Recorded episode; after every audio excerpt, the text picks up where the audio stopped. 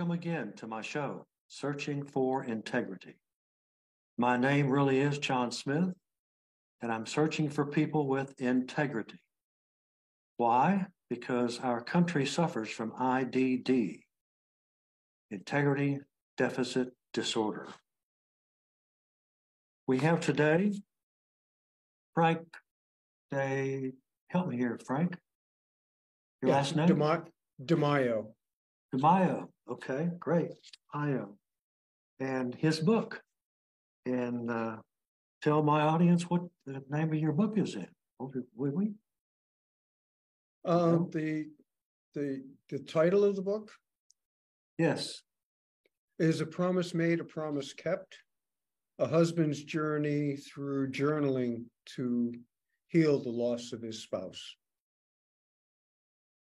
Well, that's uh, That's just, yeah, mouthful.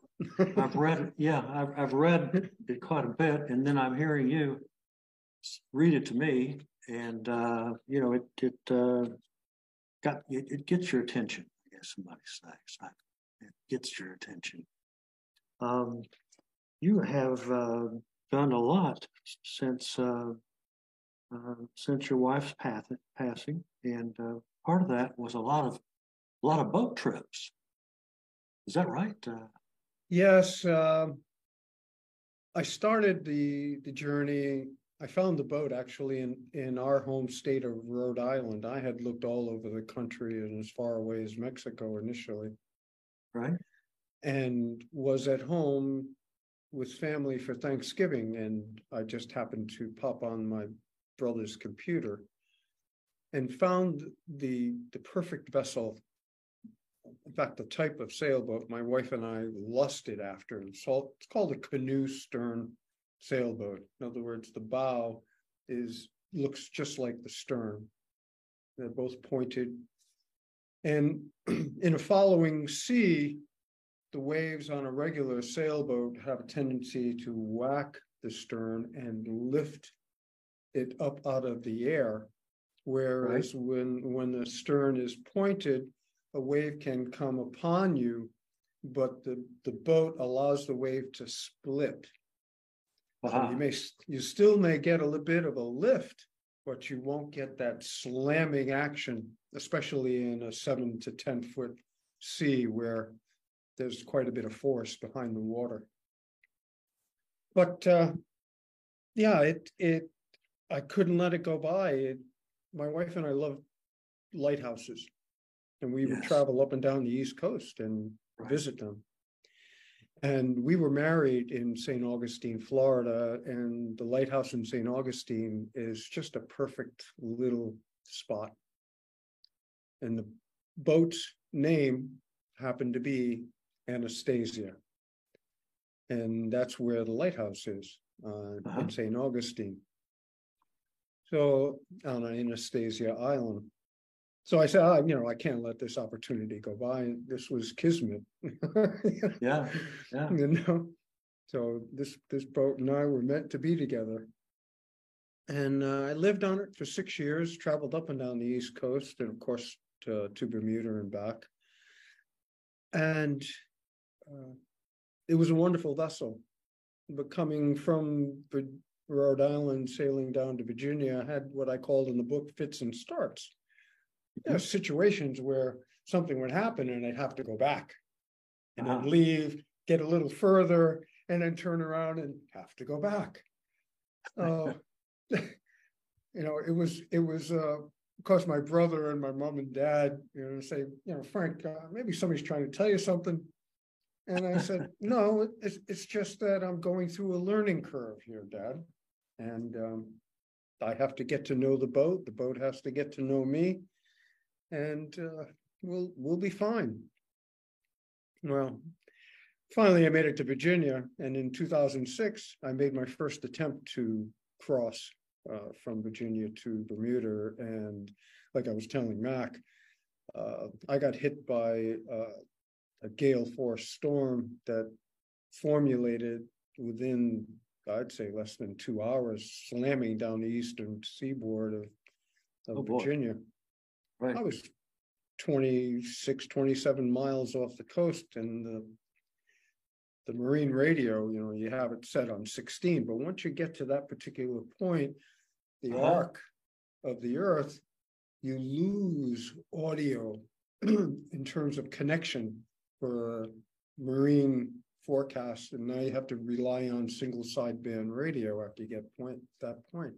So I could hear from the Coast Guard saying, warning, seek shelter, do not leave port. And I'm like, oh, really? I'm twenty-seven miles off the coast. Are you kidding me? And John, I'm sitting there, boat sailing along. The sky is clear. There are there are stars, and uh, and I'm just enjoying the ride. And I just happened to turn around, and you know, you have sometimes you have moments when you go, "Holy crap!" And that's exactly what it was like because behind me, stars on one side and then clear blackness Really? all the way to the coast Ah, okay. with with heat lightning you can see in in the sky and the winds went from 20 knots which is about 26 miles an hour my math is correct to gale force winds in an instant like within 3 minutes. I didn't have i didn't have time. I literally got slam dunked. I had thank goodness my mainsail was reefed which is shortened. But um my roller furling was out and it got ripped my main got destroyed lines got broken parts on the boat broke. The control mechanism for the boom of the mainsail that exploded from the force of the wind. And um all this happened with within minutes and lasted well through the night. I mean it took me all night to get back to virginia under motor. But um yeah i had no idea how much damage there was until that morning when i happened to crawl out and look and the lines and or all over the boat like spaghetti. I, I was amazed how I was able to move about and, and not. Right. Not be killed. Right. Know? But, Well, with all that noise and all that storm, I think I'd do a lot of pre, a lot of praying. Uh, um, I did, but you know, John, there was a moment of fear. Mhm. And then there was a moment of emotional calm. mhm. as if someone had put their hand on my shoulder and said everything was going to be okay, just move about and get things done. At that particular point, I was calm. I did the things that I needed to do. I was blessed and guided by God to get everything done and to be safe and avoid being killed. Because essentially that's that's what I felt like was the Coast Guard would find me hanging off the side of the boat. But uh, I wrote about that. I mentioned it in the book and it's uh it's amazing how when things are falling apart all around you and then all of a sudden for some reason it's like the calm the storm abates and there's a calmness there's a a sense of peace Right. uh, and you just do what you need to to do because that's what needs to be done and you don't worry about it and that uh that was reaffirming of my spirit and faith in in god at that point Right. Nothing like a repeat. No yeah Um, You've got some books before this one. Um, your second book was Promise Made, a Promise Kept. That's correct. Uh-huh. Uh, the first one I wrote was actually called uh, The Best Ships, which is part of the end of A Promise Made, a Promise Kept, because my first writing, which was done between five and oh seven, was extremely morose because it was based on all of my journaling that I had done at that particular point in time. And to be honest, John, that was my emotional vomitorium, getting things out of me and onto paper. And I happened to put it in a book form.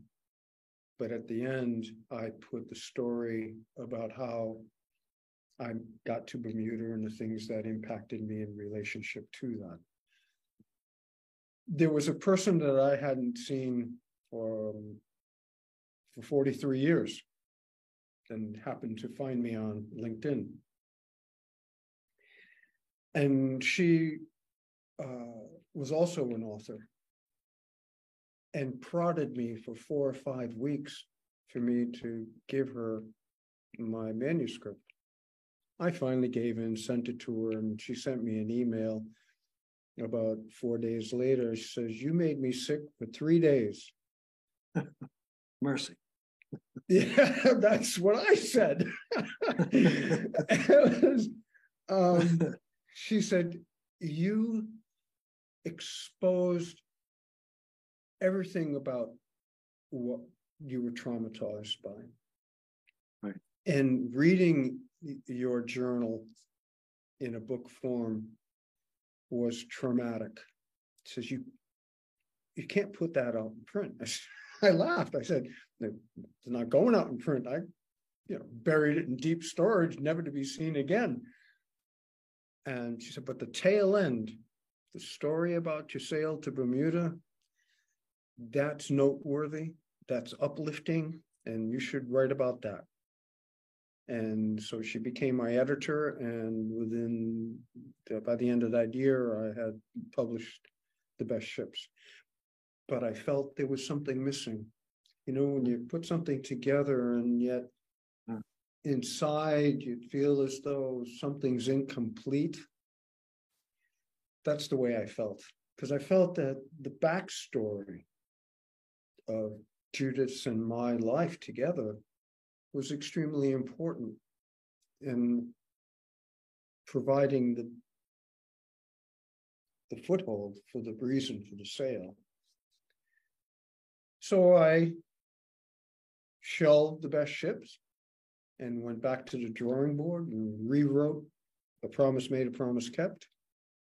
And provided the reader with the reason and purpose for the sail in relationship to how my wife and I lived our lives together.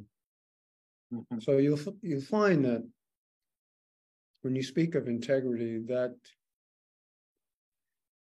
the publication of a promise made, a promise kept was answering and giving and showing my integrity to the reader. Because it's the the faith in our relationship that Judith and I had. Because we nourished each other's ideas and dreams. And uh, that expresses it. How old were you then?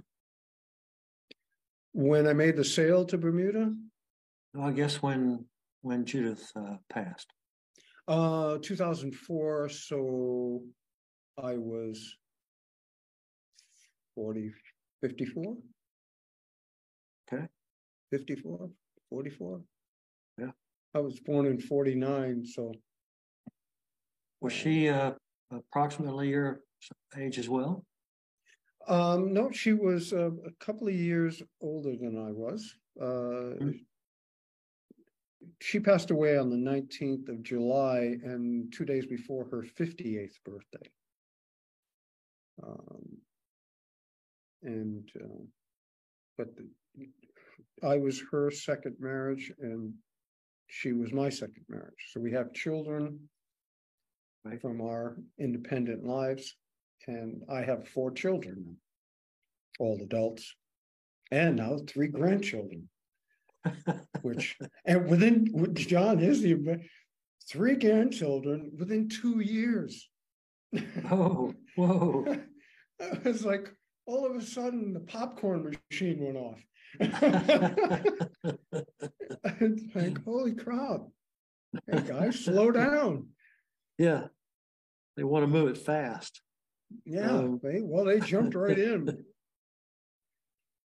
I, uh, I'm looking here at the, uh, what you call the pearls.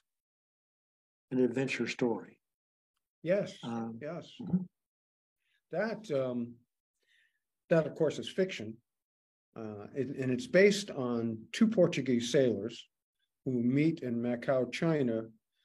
Uh, in the period of time between eighteen fifty-two and eighteen sixty-two, when the opium wars, uh, were in their height.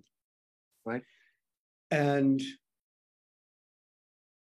it initially had started out as a diversion for me when I was writing the initial story mhm. uh, about Judith and myself. Because, you know, the forest for the trees thing, you get so close to what you're working on, you, you tend to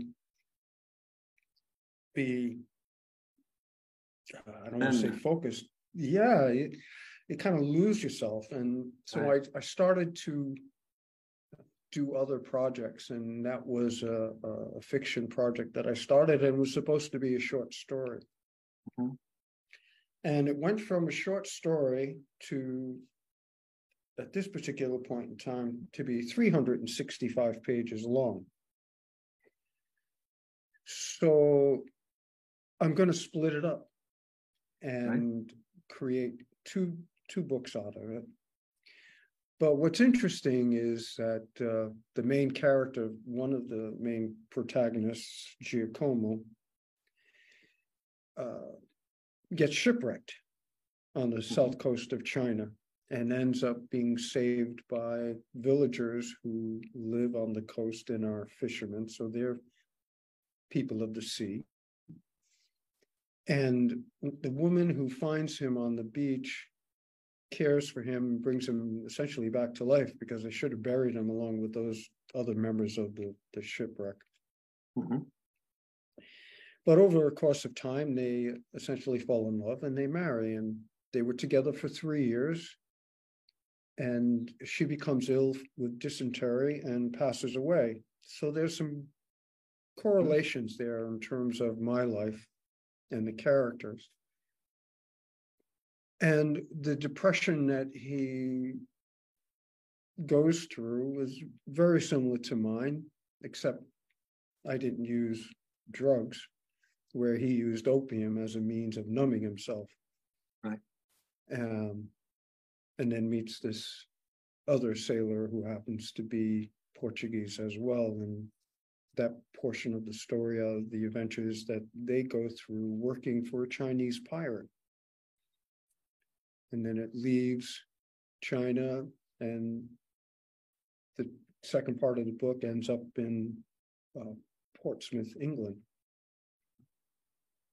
Which was very close, I mean, talking the area of Southampton, which in high school I was lucky enough to do an, uh, what they call it, a foreign study program. And went to the University of Southampton for twelve weeks in the Mhm. summertime. So again, there's some correlation there in terms of landmass and things that I had an opportunity to experience over there. And introduced it into the story. In that part, I have a lot of characters. There, there, there is, uh, there is murder and mayhem and theft and death at sea and all kinds of um, amazing things that go on. Um, It's a, you know, I, I'm really happy with it. I, I, it's going to become three books essentially. Now the pearls will be two.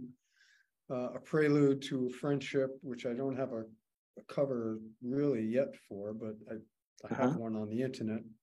Then the pearls, and then the third is going to be a transition of uh, family from the characters of the pearls coming to the states during uh, the transition after the Civil War up in into World War One. Mhm. So that's the trilogy. And it covers a good period of time, and I'm looking forward to that. I've already essentially done a good portion of that story. I just need, you know, to do some rewrites and put things here and move things there, typical author authorship kinds of frustrations. But um, it's fun. I'm loving every moment of my writing. It's an extension of my art. Uh-huh. Um, You know, I, I essentially sculpt and do things with my hands, but I'm finding that with the autoimmune situations cropping up, the ability for me to hold power tools becomes tenuous after a certain period of time. So I moved from that and went to writing, and I'm glad I did.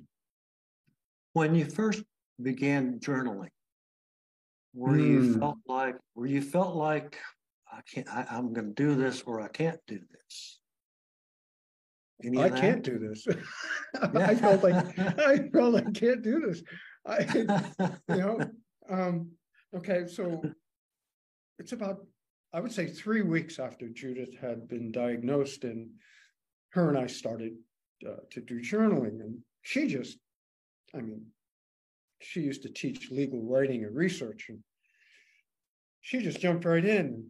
Me, I, like I said in the book, I'd have the pen in my hands and I'd be tapping the table, twirling the pen, looking around the room, Right, um, frustrated because I, I, it's something that I haven't, hadn't done before, and especially to Right. try to put emotion to paper took me a while to get comfortable with.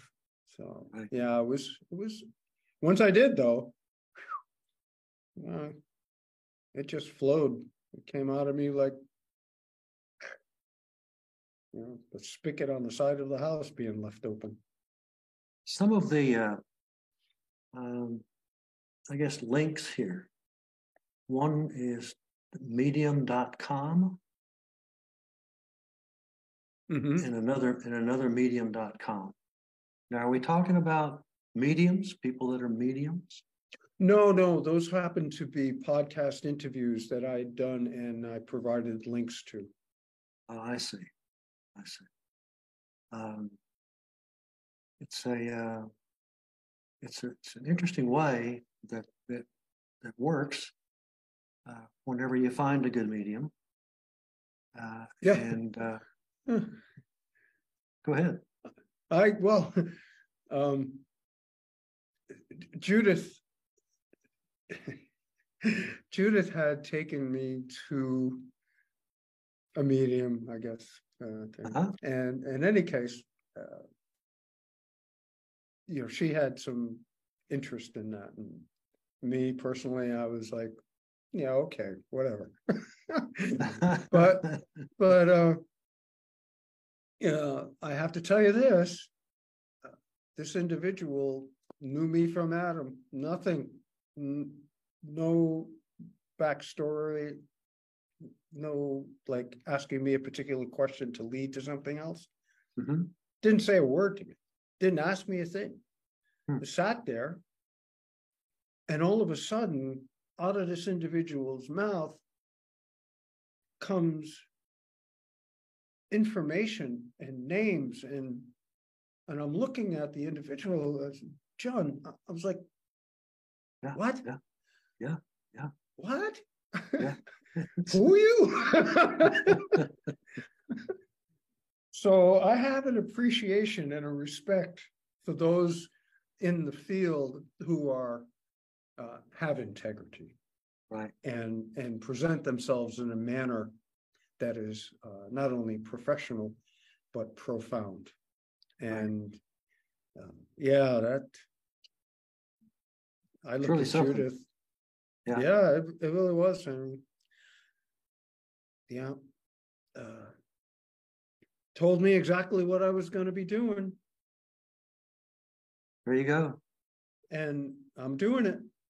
Uh, and, and, and what, and this is.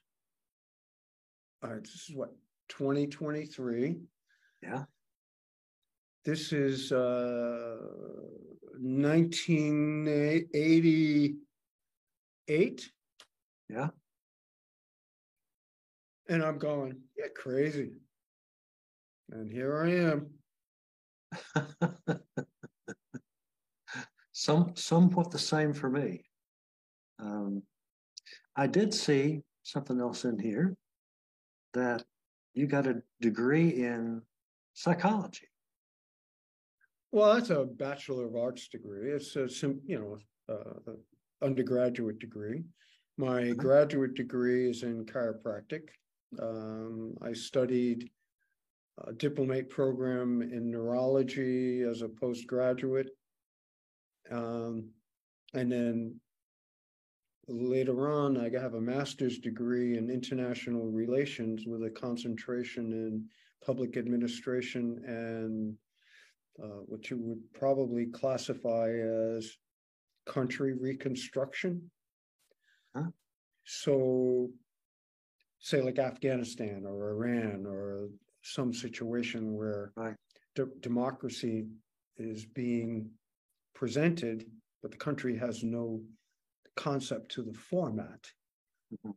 You, I would go in with others as a team and work on educating the process Mhm. so that those in in the country of issue would be able to blend it with their Mhm. backgrounds, their Mhm. faith, their understanding with respect. Okay. Just the part about where the books are Yep. and how to, mhm. f- how to find them. Okay.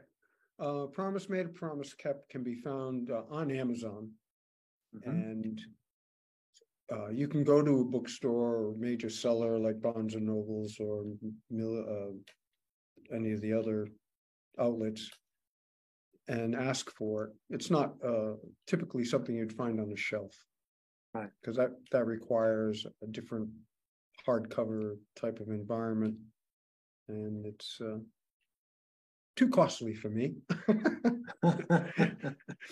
Not in, not in my budget. I understand that, every bit of that. Um, Yeah, you know. So, I mean, if you wanted to be on the New York Times bestseller list, if you have a quarter million dollars in your wallet and you just want to drop it on down there, uh, you can get on the list. That's right. That's how it works, you know? Just Yeah, money, money, money works. Um, you know, that's just how it is. I um, was thinking in terms of, of doing a sequel, but that's still coming. And I can't get motivated. I get get scattered. Um, do you feel like you're going to have a sequel or something in the future? um, yes, actually, I uh, have in the works uh, two books that'll probably be one book. Hmm. From my research uh, from 2013 up until the present, actually, on the power of words and the impact uh, negative words have on your health Right. and well-being. Uh, so that's the psychology of healing that's on the website. Whether that title stays or not, I'm not sure. But I think probably um, getting to the balance or something to do uh, with that environment will, will be the title of the book. But I find it's extremely important and it was helpful for me um, in the process of putting a promise made, a promise kept together. Yeah, that was good time spent, I would think. Um, Yes, read a lot of ethics. Um, and I was telling. Mac, I'm reading Charles Fillmore, Prosperity at Present, which I Mhm. found to be an interesting read. Mhm. let me uh, thank you for being here, my guest today. Thank Um, you, John. I- I'm I- I grateful for learned the a- opportunity. A, a lot about you, and I think that a lot of people are going to learn a lot about you when they buy your book. It's uh, it's something that uh, that once you once once you start, then you can't stop. That's Thank you. my opinion. I uh, uh, let's see, and I want to thank my listeners for searching for integrity, and um, it's time for me to say so long and happy trails to all. And when we meet again, thanks a lot, Frank. Good Thank you, John. Blessings and health to you and your listeners.